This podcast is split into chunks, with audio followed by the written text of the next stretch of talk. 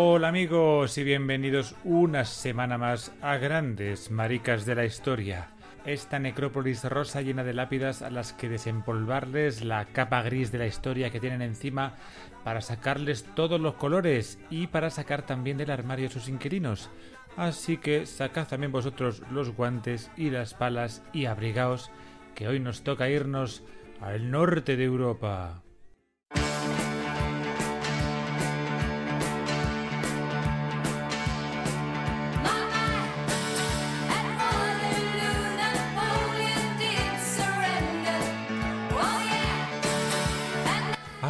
Los suecos!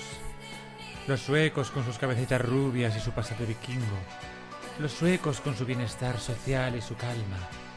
Los suecos tan avanzados y civilizados que vinieron a la España de Paquito a salvar con sus rubias mujeres la emergente industria del turismo reducida a sol y playa. Los suecos que tan arrimaditos estuvieron a la Alemania de Hitler con sus similitudes ideológicas respecto a la raza, la eugenesia y... Bueno, los suecos que al final se redimieron gracias a ABBA. Bueno, y gracias a Roxette también.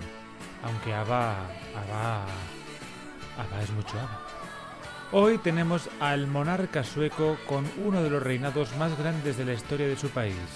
Con vosotros, Gustavo V de Suecia, 1858-1550.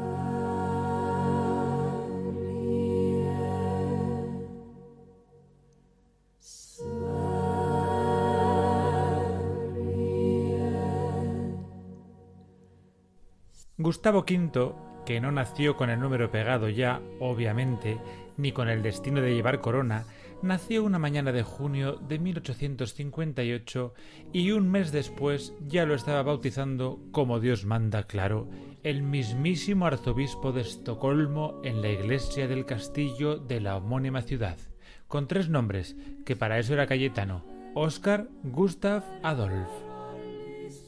Tuvo dos hermanos más, y de los tres, él era el pobre, el más enclenque, hasta que dio el estirón. He comentado que su destino no era ser rey porque en realidad el rey era su tío. Pero, por estas cosas de la vida, el tío murió y el padre de Gustavo, que era el siguiente en la línea de sucesión, se convirtió en monarca y claro, pasó de ser un niño normal a ser el futuro heredero del trono. Así que nada, sácalo del colegio y directo al cuartel, donde con 17 añitos, ni más ni menos, se convirtió en teniente del batallón de guardias de Svea, del cuerpo de dragones, del regimiento de Vermland y del cuerpo de cazadores de Noruega y la brigada de caballería. ¿Cómo te quedas? Con todo esto encima, al año siguiente lo declararon mayor de edad y directo a la universidad a estudiar latín, económicas, historia nórdica, ojo, nórdica, historia del arte, derecho procesal y ciencias políticas suecas, ojo, suecas. Sin dejar la academia militar también, ¿eh? Esto no lo olvidéis. Ah, y viajó, claro está, durante un año, su Erasmus particular, por Dinamarca, Francia, Italia, Turquía, Austria, Inglaterra, Escocia, Bélgica, Holanda y, cómo no, Alemania, donde conoció, o mejor dicho, le hicieron conocer a Victoria de Baden, con quien casaron el 20 de septiembre de 1881. Ay, pobre Victoria. Bueno, y pobre Gustavo.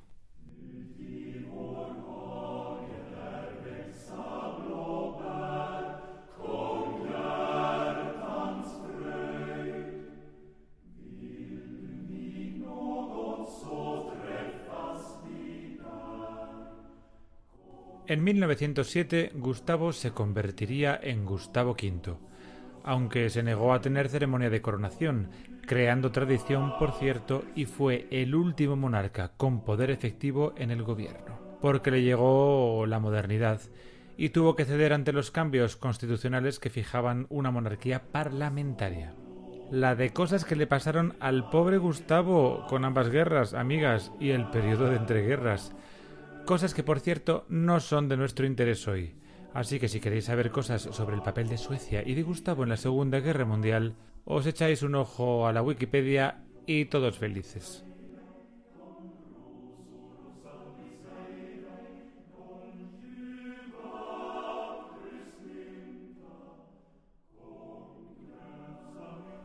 Que Gustavo era homosexual era, digamos, un secreto oficial.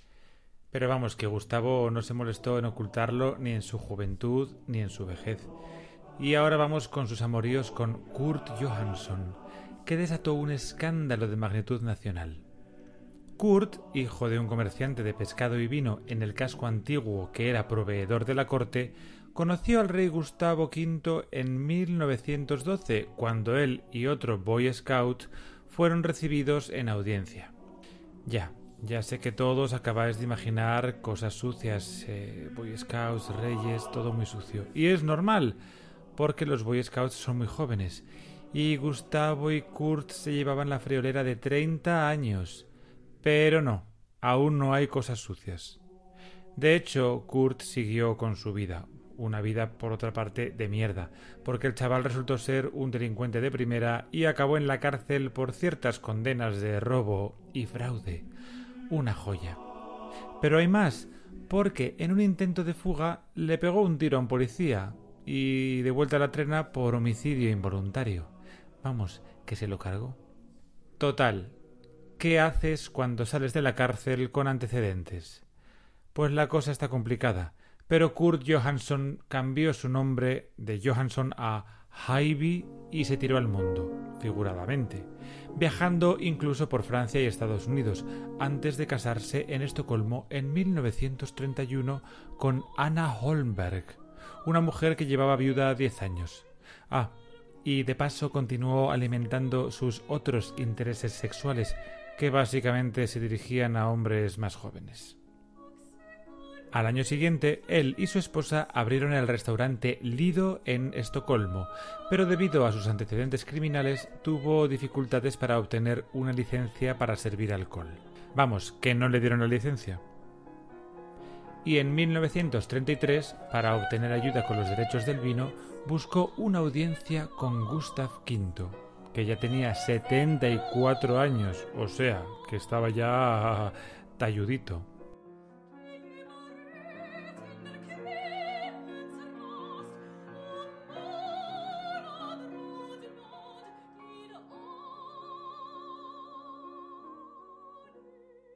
Según la propia historia de Kurt, comenzó una relación sexual entre ellos que habría durado aproximadamente un año.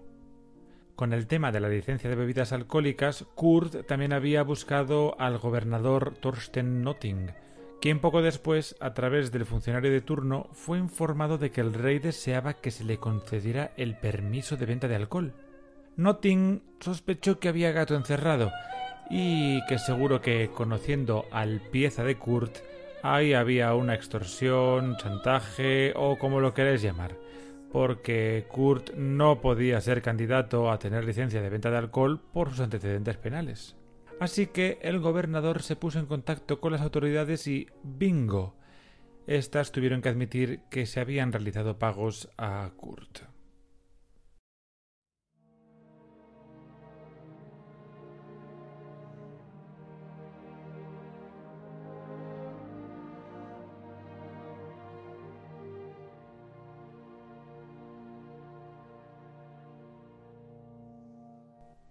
Aquí llega la parte de la telenovela, porque la mujer de Kurt, Ana, cuando se enteró de esta relación entre su marido y el rey, pidió el divorcio, citando la relación sexual de su marido con el rey como causa del divorcio. Pero en realidad todo este sarao era un numerito para sacar pasta, porque habían perdido el restaurante por quiebra. Y funcionó, porque la homosexualidad estaba penada en Suecia y claro, con un rey de por medio, por mucho que tuviera inmunidad, pues no era plan.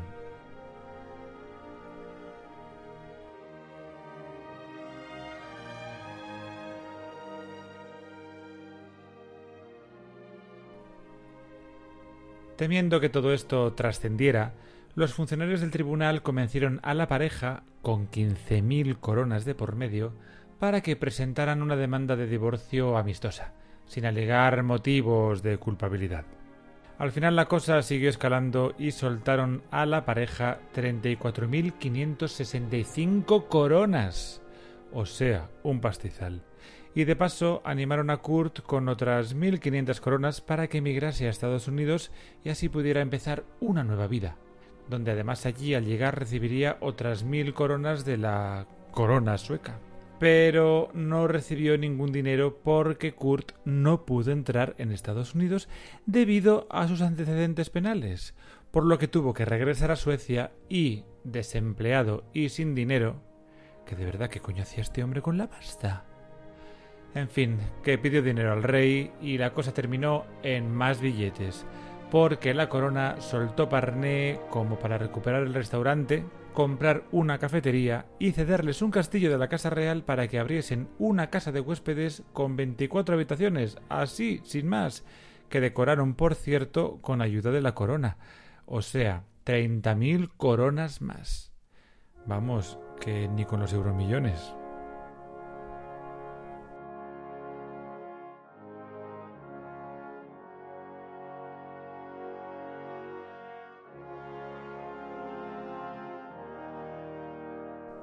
Ya empezáis a comprender por qué en las películas el FBI y la CIA siempre dicen que no hay que pagar ante un chantaje, porque es como coser y cantar, que todo es empezar. Lo raro es que no se muriera misteriosamente, ¿verdad?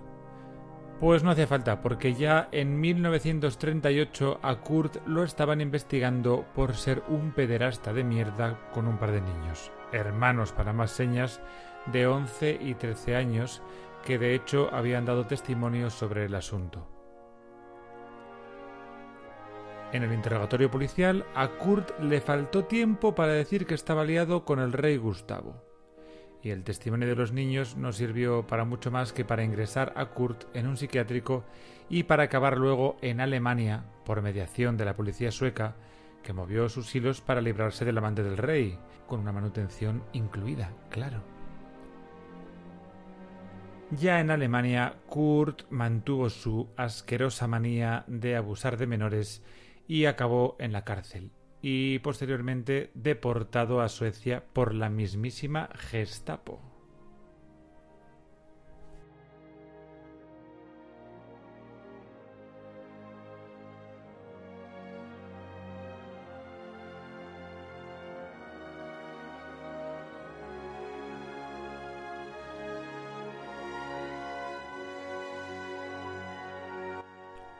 De vuelta a Estocolmo y cada vez más tocado de la azotea, Kurt decide que sería una buena idea escribir un libro para contar todo el asunto de sus amoríos con el rey.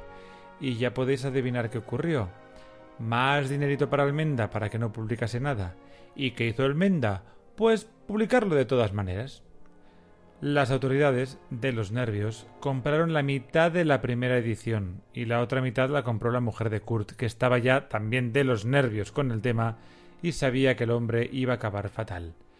Pero Kurt estaba empeñado en denunciar que él era la víctima en todo este asunto, seducido por el rey, untado de pasta por las autoridades y encima terminando en un psiquiátrico.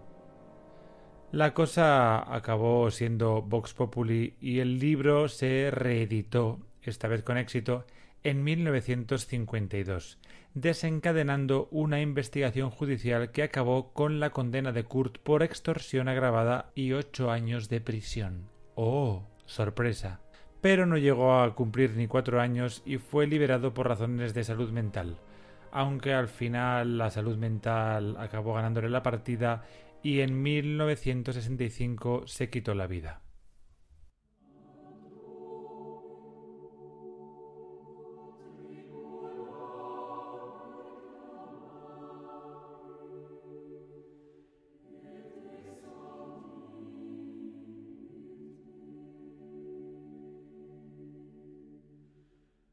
El rey Gustavo V murió con 92 años en 1950. Según el certificado de defunción, la causa de la muerte fue un catarro traqueal crónico con bronquioectasias y alteraciones del sistema circulatorio relacionadas con la edad. Vamos, un resfriado que le pilló muy mayor. El final le llegó de manera suave, e imperceptible, y el rey se durmió y ahí se quedó, sin ningún dolor, según su propio médico con sus casi 43 años en el trono, Gustav V se convirtió en el segundo monarca reinante más largo en la historia de Suecia y seguramente también en el primer monarca homosexual con un reinado más largo en la historia de Suecia. Ah, y para los que me seguís en Twitter, acordaos, Otto con dos T's barra baja más, Otto más, si vais al hilo correspondiente a la entrega de hoy, veréis una muy entrañable instantánea de nuestro Gustavo cosiendo, literalmente. No sé si conocéis la expresión coser para la calle, pero es maravillosa y ya os podéis imaginar lo que significa.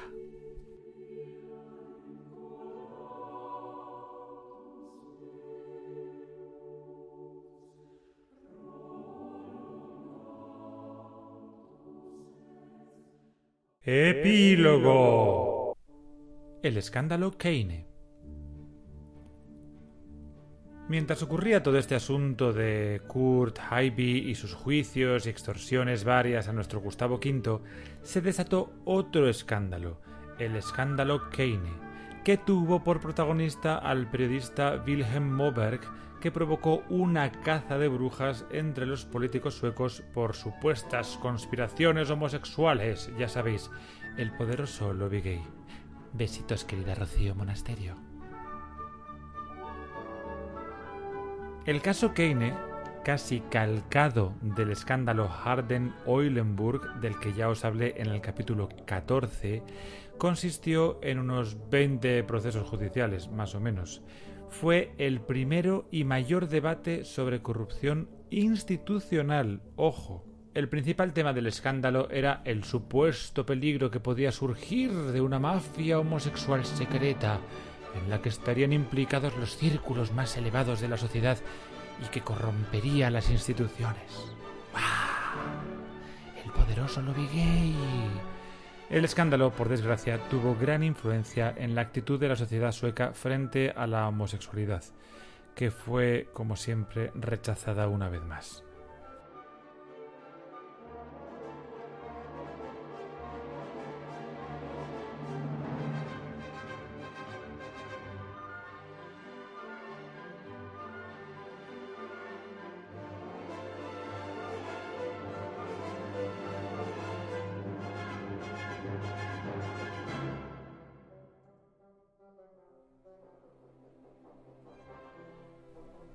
Os lo cuento un poco por encima.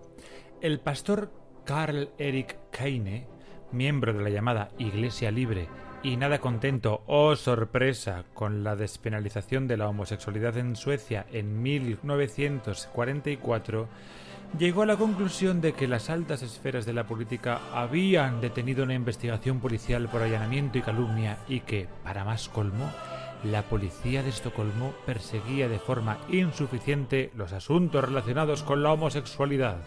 Además, afirmaba que un predicador llamado Malmberg, del que Keynes sospechaba que era quien había realizado el allanamiento, chantajeaba a la policía y a las instituciones públicas y que habría regentado un burdel, qué bonita palabra, de muchachos y en él fotografió a un montón de clientes poderosos de forma secreta.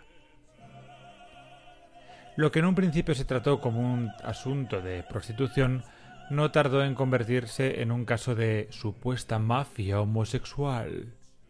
Aquello fue un escandalazo que duró un año entero lleno de acusaciones falsas, homofobias y otras mierdas, incluido el asunto de Kurt Haeby Claro. Y que debe ser entendido como la adaptación sueca del terror lila de McCarthy en Estados Unidos en la misma época, o sea, la persecución de homosexuales de los años 50 con la excusa de que la comunidad psiquiátrica consideraba la homosexualidad como una enfermedad mental, y por eso hombres y mujeres homosexuales eran considerados susceptibles de chantaje, siendo por lo tanto un riesgo para la seguridad nacional. Como supondréis, todo fue una farsa y no se pudo probar nada, pero el daño ya estaba hecho. Una de las consecuencias del debate en la prensa fue que la homosexualidad comenzó a ser vista como una característica y no como un acto, además de convertirse en tema de conversación, y aparecieron más casos escandalosos, a los que no tardaron en convertir en objetos de esta caza de brujas. Desde el entorno del pastor integrista este homófobo se empezó a señalar a ciudadanos, como los escándalos de Otterdal y Karlmark, dos médicos sobre los que cayó el foco mediático. El primero, Otterdal, era un médico forense que, según parece, habría tenido un amante de 20 años viviendo en su casa. Su pareja, vamos. Pero bueno, claro, teniendo en cuenta la legalidad, eso convertía al amante en dependiente del médico y la relación era ilegal. Una fantasía. Respecto al otro caso, el del otro médico, Karl Mark, la esposa de uno de sus pacientes afirmó que el médico habría abusado de su marido cuando éste estaba bajo hipnosis, porque, ya sabéis, bajo hipnosis pueden hacer de ti lo que quieran. Guiño, guiño. Los profesores, jueces y médicos homosexuales empezaron a ser considerados como un peligro para el país. Los asuntos de Kane y Haibie marcaron durante decenios la visión de la homosexualidad en el público y hoy podemos decir que la generación de homosexuales de posguerra sufrió las consecuencias. Bajo estas circunstancias mediáticas y sociales resultaba problemático para los homosexuales reconocer la propia orientación homosexual. Pero los estudios también señalan que los homosexuales adultos de la década de 1950 solo se vieron afectados de forma personal en casos muy excepcionales. La mayoría ya vivía de manera discreta, cero unidades de sorpresa, es lo que tiene vivir en una democracia, al contrario de lo que ocurría en España en la misma época con Paquito. Y estos homosexuales habían encontrado ya su identidad sexual hacía tiempo profesiones en las que los homosexuales estaban establecidos y en las que eran aceptados internamente no fueron purgados. Ya sabéis, actores, escritores, peluqueros, esas profesiones que durante tanto tiempo se han asociado al colectivo, porque ya sabéis que como nos gustan tanto las telas finas, ¿cómo nos vamos a resistir a ser sastres, modistas o decoradores? ¿Chicas? En cualquier caso, amigos, Suecia como todos los países, tiene sus claroscuros, porque este revuelo homófobo fue la consecuencia de la despenalización de la homosexualidad en 1944, en plena Segunda Guerra Mundial. En 1972 Suecia se convirtió en el primer país del mundo en permitir a los transexuales cambiar legalmente su género y proporcionar la terapia hormonal libre con la misma edad de consentimiento fijada a los 15 años de edad para ambos géneros, o sea, una maravilla.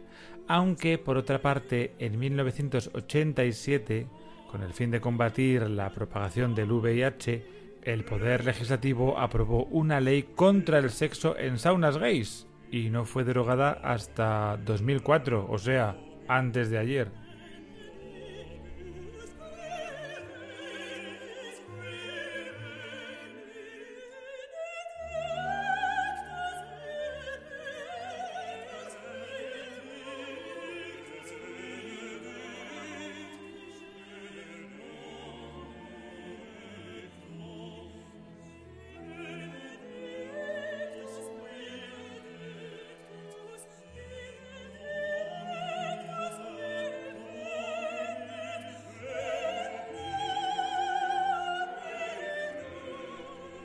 Uno de los últimos movimientos por parte del colectivo, que es una verdadera maravilla, se dio en 1979 cuando, con el objeto de denunciar que la homosexualidad se considerase una enfermedad, los homosexuales del país se declararon enfermos ante las autoridades sanitarias, llegando a ocupar las oficinas de la Junta Nacional de Salud y Bienestar Social, y consiguiendo que, Pocos meses más tarde, Suecia se sumase a los pocos países del mundo que exigían desclasificar la homosexualidad como enfermedad.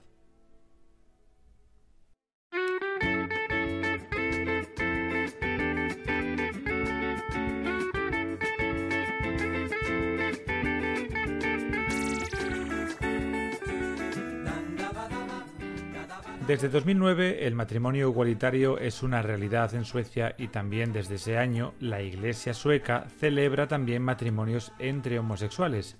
Y es que no son católicos, obviamente, sino protestantes. Y con esto ya me callo, que vaya tostón os he metido hoy con los suecos y sus escándalos. La semana que viene más, y espero que más puntual, que llevo unas semanas que no lo estoy siendo mucho, la verdad, pero es que chica, no me da la vida, no me da la vida. Hasta la semana que viene amigos, adiós.